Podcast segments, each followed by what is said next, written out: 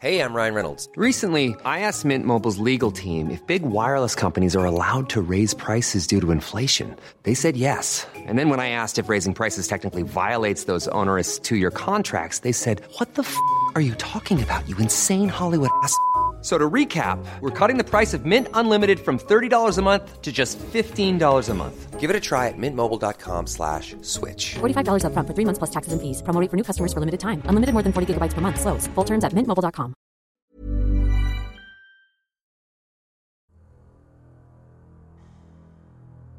سلام من امینم و به یک ویدیو دیگه از فیکشن خوش اومدید. ماجرایی که می‌خوام امشب براتون تعریف بکنم داستان دختریه که غم و ناراحتیش رو تبدیل می‌کنه به خشم. از اون خشم به امید می‌رسه و تا وقتی که حقش رو به طور کامل نگرفته دست از تلاش بر نمیداره امروز می‌خوام براتون داستان مری وینسنت رو تعریف بکنم.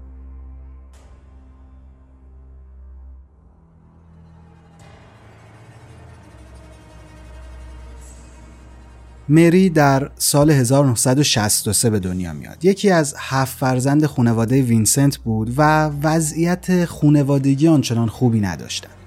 جدای از بحران اقتصادی که توی خانواده بود، رابطه عاطفی اعضای خانواده هم آنچنان خوب و خوش نبود. مادر مری توی یک کازینو کار می‌کرد و پدرش هم مکانیک بود. وقتی که اینها با هم می‌خواستن ازدواج بکنن پدر در حال خدمت توی ارتش امریکا بود و ازدواجشون کاملا یهویی و بدون برنامه انجام شد. همین یهویی بودن و بی برنامگی در طول زندگی این خانواده ادامه داشت و شاید یکی از دلایل خوشحال نبودن خانواده وینسنت همین بی برنامه بودن برای زندگیشون بود. همیشه توی خونه وینسنت ها دعوا بود. پدر و مادر دائما با هم مشاجره می‌کردند. تو همین حال مری که یکی از هفت فرزند خانواده وینسنت بود به قدری از این دعواها و به گومگوها و مشاجره ها خسته شده بود که یه روز خونشون رو ول می‌کنه و فرار می‌کنه میره لاس وگاس. مدت کوتاهی رو توی خیابون ها و توی ماشین های بدون قفل میخوابید و زندگی می‌کرد. تا اینکه بالاخره در سپتامبر سال 1978 میره به خونه پدر بزرگش که توی ایالت کالیفرنیا بوده. مری توی این بازه زمانی 15 سالش بود و کل مسیر لاس وگاس تا کالیفرنیا رو hitchhike کرد. یعنی یه چیزی حدود 900 کیلومتر 950 کیلومتر رو hitchhike می‌کنه تا برسه به خونه پدر بزرگش اونم تو 15 سالگی. اگه نمی‌دونید hitchhike چیه باید بگم که یک روش ارزونیه برای سفر کردن. آدم ها با کوله بار خیلی سبکی میرن کنار خیابون وای میسن و سعی می‌کنن سوار ماشین هایی بشن که ازشون پول نگیره یا خیلی کم پول بگیره. این روش خیلی بین جوون ها رایجه بین هیپی ها رایجه و یکی از روش های سفر اقتصادی و سفر ارزون محسوب میشه. خلاصه تا اینجا رسیدیم که مری توی 15 سالگی حدود 900 کیلومتر رو هیچ های کرد تا خودش رو برسونه به خونه پدر بزرگش و اونجا با پدر بزرگش زندگی بکنه. مری 15 ساله آرزو داشت که یه روزی به طور حرفه‌ای رقاص بشه، رقص یاد بگیره و نقاشی بکنه. دلش می‌خواست که دور دنیا رو بچرخه توی همه شهرها نمایشگاه نقاشی بذاره اجراهای رقص داشته باشه و همه کشورهای دنیا رو ببینه نوجوان خیال پردازی بود. زندگی رو سخت نمی گرفت و سعی می کرد تا از تک تک لحظهاش لذت ببره. همین قضیه هم باعث شد تا توی یکی از شبهای ماه سپتامبر خونه پدر و مادرش رو رها بکنه و بره به سمت پدر بزرگش تا اونجا ساکن بشه و شاید اونجا بتونه آرزوهاش رو دنبال بکنه. هیچ هایک کردن برای مری کار تازه ای نبود. این دختر بارها توی اطراف لاس وگاس سوار ماشین های گذری شده بود. اما این اولین باری بود که این مسافت طولانی رو هیچ های کرده بود. البته خب سالم و سلامت هم از لاس وگاس تونسته بود برسه به خونه پدر بزرگش حدودا یک ماه با پدر بزرگ زندگی می‌کنه تا اینکه دلش برای خونه خودش تنگ میشه. توی 29 سپتامبر سال 1978 دوباره اون وسایل کمی که داشت رو جمع می‌کنه و می‌زنه به چاک جاده. توی وسطای راه دو تا hitchhiker دیگر رو هم می‌بینه و سه نفری وایمیسن کنار خیابون تا یه ماشین بیاد و اینها رو سوار بکنه. یکم که منتظر میشن یه آقای پنجاه ساله به اسم لارنس یه ون سفید داشته. میاد ون سفیدش رو گوشه جاده پارک می‌کنه و به این سه نفر میگه که من جا دارم ولی فقط واسه یه نفرتون جا دارم. ون لارنس البته تقریبا خالی بود اما خب خود لارنس هیچ جوره قبول نمی‌کرد که هر سه نفر رو با همدیگه سوار بکنه و تا یه جایی برسونه. اون دوتا hitchhiker ی که با همدیگه دوست بودن و قاعدتا با مری غریبه بودن سوار ون نشدن و ترجیح دادن که منتظر بمونن تا یک ماشینی بیاد که دو نفری با هم برن. اما خب مری وینسنت به قدری خسته شده بود و البته گرما زده شده بود که به اون دو نفر خیلی توجهی نکرد و تنهایی سوار ون سفید لارنس سینگلتون شد. چند کیلومتر بعد از اینکه ماشین راه افتاد لارنس سرعت ماشین رو آروم آروم کم کرد و ناگهان با یه پتک یه ضربه محکم به سر مری زد. این دختر نوجوون با ضربه ای که به سرش وارد شده بود بیهوش شد و بعد از اون لارنس ماشینش رو به یک منطقه متروکه برد و دست و پاهای مری رو بست. در طول اون شب لارنس بارها و بارها مری 15 ساله رو مورد تعرض و آزار جنسی قرار داد و نه اهمیتی به درخواستاش می‌داد نه به التماسهاش گوش می‌داد نه توجهی به گریه ها و مخالفت های اون دختر می‌کرد. مری هی به لارنس میگفتش که چرا داری با هم این کارو می‌کنی؟ تو خدا آزادم کن قول میدم به کسی چیزی نگم. هی التماس می‌کرد و لارنس فقط سکوت کرده بود. طبق اظهارات مری این مرد پنجاه ساله اون شب شیش بار به اون تجاوز می‌کنه و بعد میخوابه. مری رو همونطور بیدفاع ترسیده و بدون راهی برای فرار رها می‌کنه و میره میخوابه. اون شب تموم میشه و خورشید طلوع می‌کنه. اما خب جنایت علیه مری وینسنت هنوز تموم نشده بود.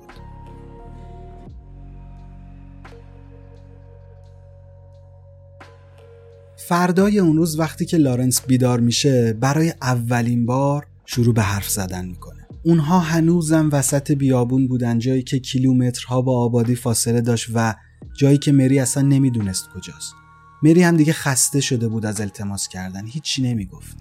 لارنس یه دفعه برگشت و به مری گفتش که می‌خوای آزادت کنم می‌خوای بری و بعد جعبه ابزارش رو باز می‌کنه و یه تبر از جعبه ابزارش میاره بیرون. بازوی چپ دختر رو محکم می‌گیره و مری برای اینکه نیفته زمین به کتف لارنس چنگ می‌زنه. انقدر ترسیده بوده که متوجه نمی‌شده دقیقا داره چه اتفاقی رخ میده. اما هر چقدر جون داشته رو جمع کرده بوده رو مشتش و بازو و کتف لارنس رو نگه داشته بوده. با اینکه همه زورش رو داشته می‌زده اما نمی‌تونه جلوی افتادنش رو بگیره و میفته زمین. وقتی که میفته زمین یه درد وحشتناکی توی همه بدنش میپیچه. یه نگاه به خودش می‌کنه یه نگاه به لارنس و یه نگاه به بازوی قطع شدهش که هنوز به کتفای لارنس چنگ زده. مری روی زمین افتاده بود اما دست قطع شدهش هنوزم کتف لارنس رو محکم گرفته بود. لارنس بازوی راست مری رو هم مثل بازوی چپ به همون شکل با تبر قطع می‌کنه و بعد از اون بدن نیمه جون این دختر رو از یک صخره نه متری پرت می‌کنه پایین. مری داخل یک آبگیر میفته و علاوه بر دو تا بازوهاش چهار تا از دندهاش هم میشکنن. طبق اظهارات خودش توی این لحظه به قدری از همه چیز خسته بود و به قدری درد داشت که فقط دلش می‌خواسته بخوابه برای همیشه بخوابه. اما خب با افکارش مقابله می‌کنه و چشماشو باز نگه میداره. غمش رو دردش رو تبدیل می‌کنه به خشم و شروع می‌کنه راه افتادن. قبل از اینکه راه بیفته جای زخمهای دستش رو با گل و خاک آبگیر پر می‌کنه تا بتونه جلوی خونریزی رو بگیره. و بعد از اون صخره نه متری که افتاده بوده پایین بدون دست و با چهار تا دنده شکسته بالا میره. وقتی که به بالای صخره می‌رسه هوا دوباره تاریک شده بود. در نظر بگیرید که تقریبا یک روز کامل طول کشیده بود تا مری با اون وضعیتی که داشت خودش رو از یک صخره نه متری به بالا بکشه. نه متر شاید از نظر ما یک فاصله کوتاه باشه اما یک لحظه و فقط یک لحظه خودتون رو بذارید جای مری تا ببینید با چه سختی و مشقتی میشه این کار رو کرد. توی تاریکی اون شب مری هیچ نوری جز محتاب نمی‌دید و فقط صدای دور و ضعیف ماشین ها به گوشش می‌خورد. این دختر 15 ساله توی جاده خاکی که به نظر می‌رسید به یک روستا می‌رسه شروع به حرکت می‌کنه خونریزی بازوهاش دیگه به طور قابل توجهی به خاطر گل مالیدن و خاک مالیدن کم شده بود و هر دوتا بازوش رو هم البته به سمت بالا گرفته بود. همونطور نیمه جون و خسته و نزار یه چیزی حدود 5 کیلومتر رو توی اون جاده خاکی راه میره. اولین ماشینی که مری رو می‌بینه یه خودروی قرمز رنگ بود که دوتا مرد توش نشسته بودن. این دوتا مرد با دیدن مری برهنه خونی و با اون وضعیت بدون دست میترسن و بدون اینکه حتی از ماشینشون پیاده بشن فقط سرعتشون رو زیاد می‌کنن از جاده دور میشن.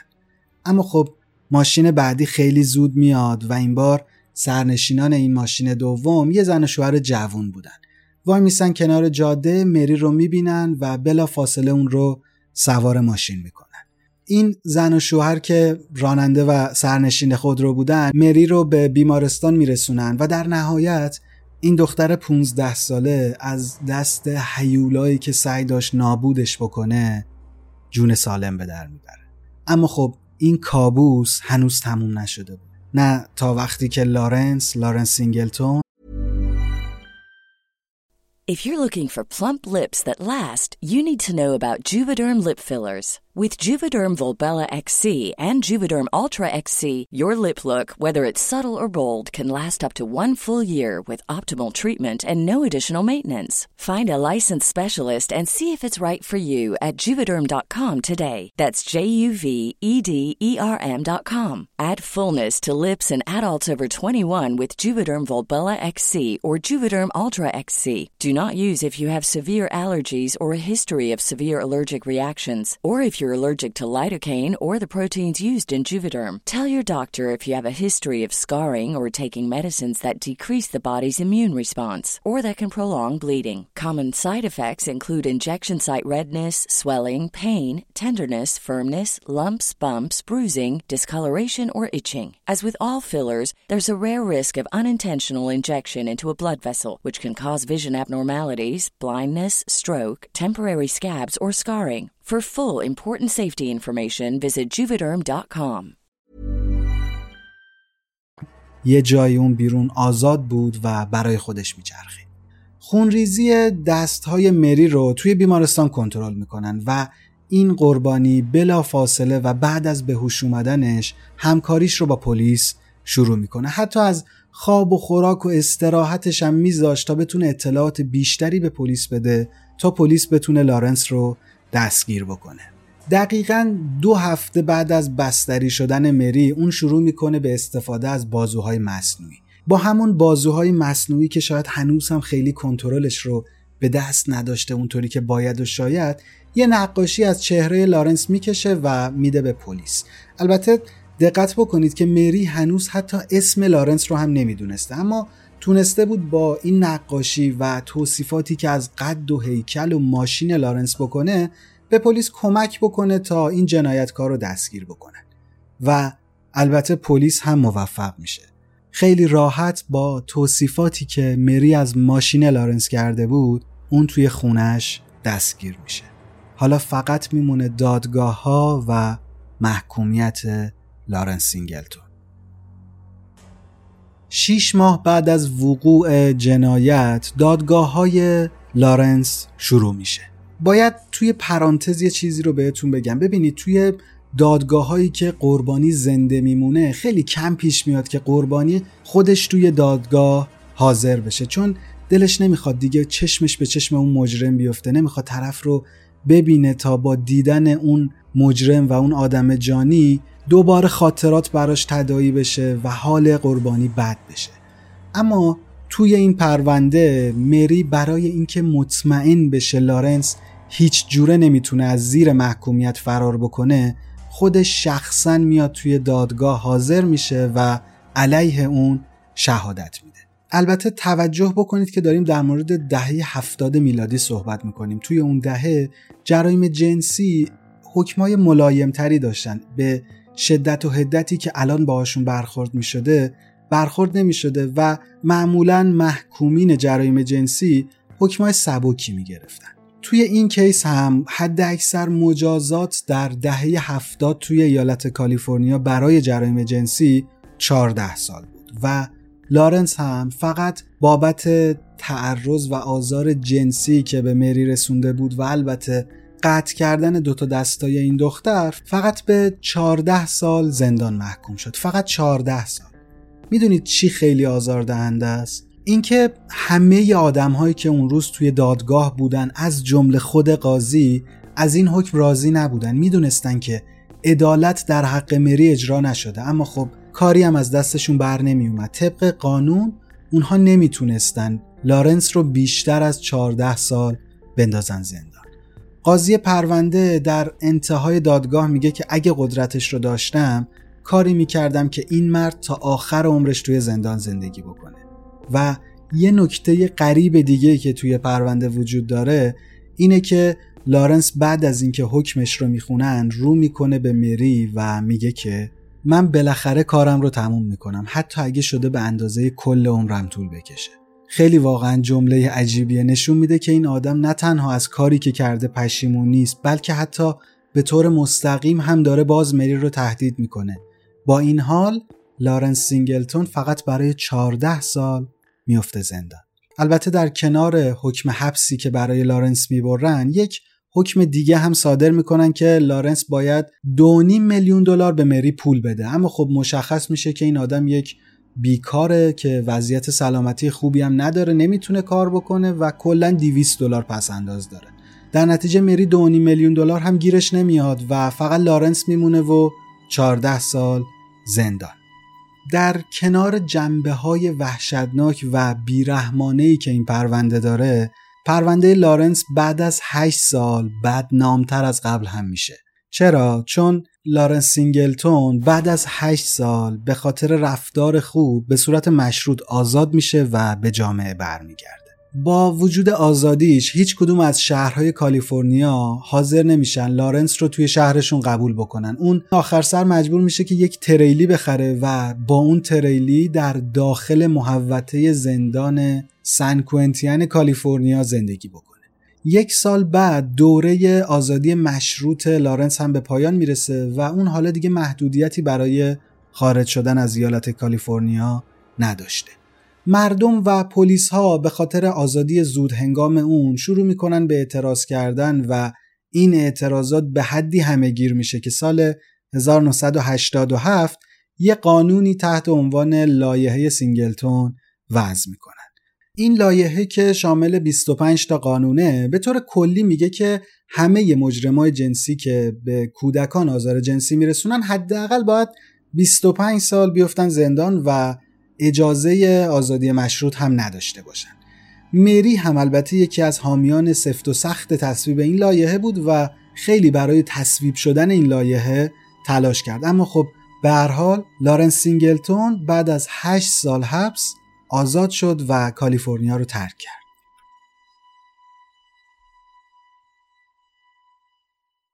حتما براتون جالبه بدونید که لارنس الان کجاست. اگه فکر می‌کنید که جنایت های این آدم تموم شده باید بهتون بگم که سخت در اشتباهی. لارنس رو نه سال بعد از آزاد شدنش و توی شهر اسپرینگز ایالت فلوریدا به جرم قتل یک زن 31 ساله دوباره دستگیر می‌کنه. قربانی که اسمش روکسان بوده یک single mother بوده که مادر سه تا بچه بوده. وقتی که لارنس این بلا رو سر روکسان میاره یکی از همسایه ها اون رو غرق در خون می‌بینه و با پلیس تماس می‌گیره. نیروهای پلیس هم خیلی زود می‌رسن و لارنس رو سر صحنه جرم دستگیر می‌کنن.